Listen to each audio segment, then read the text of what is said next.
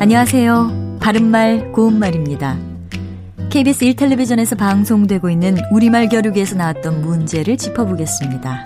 오늘은 뜻풀이를 듣고 거기에 해당하는 표현을 맞히는 문제입니다. 고유어 명사로 아이를 갓 낳은 그 자리를 뜻하는 삼음절로 된 표현은 무엇일까요? 예, 출연자의 답에는 단자리와 진자리가 있었는데요. 이 중에서 정답은 진자리입니다.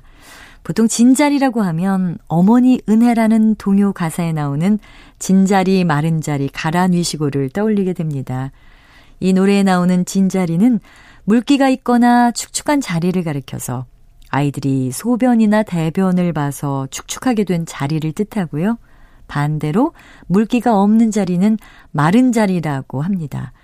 그런데 진자리의 기본 의미는 출제된 뜻풀이에 나왔던 아이를 갓 낳은 그 자리입니다. 그리고 진자리에는 사람이 갓 죽은 그 자리라는 뜻도 있고요.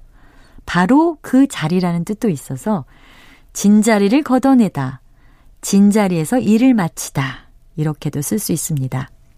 참고로 출연자의 답에 있었던 단자리는 순수한 고유어 명사가 아닙니다. 첫 음절 단에 한자 흩단자를 써서 지금의 일이 이루어지는 그곳이라는 뜻이고요. 단자리에서 거절하다 또는 단자리에서 제안을 승낙하다 이렇게 사용하면 됩니다.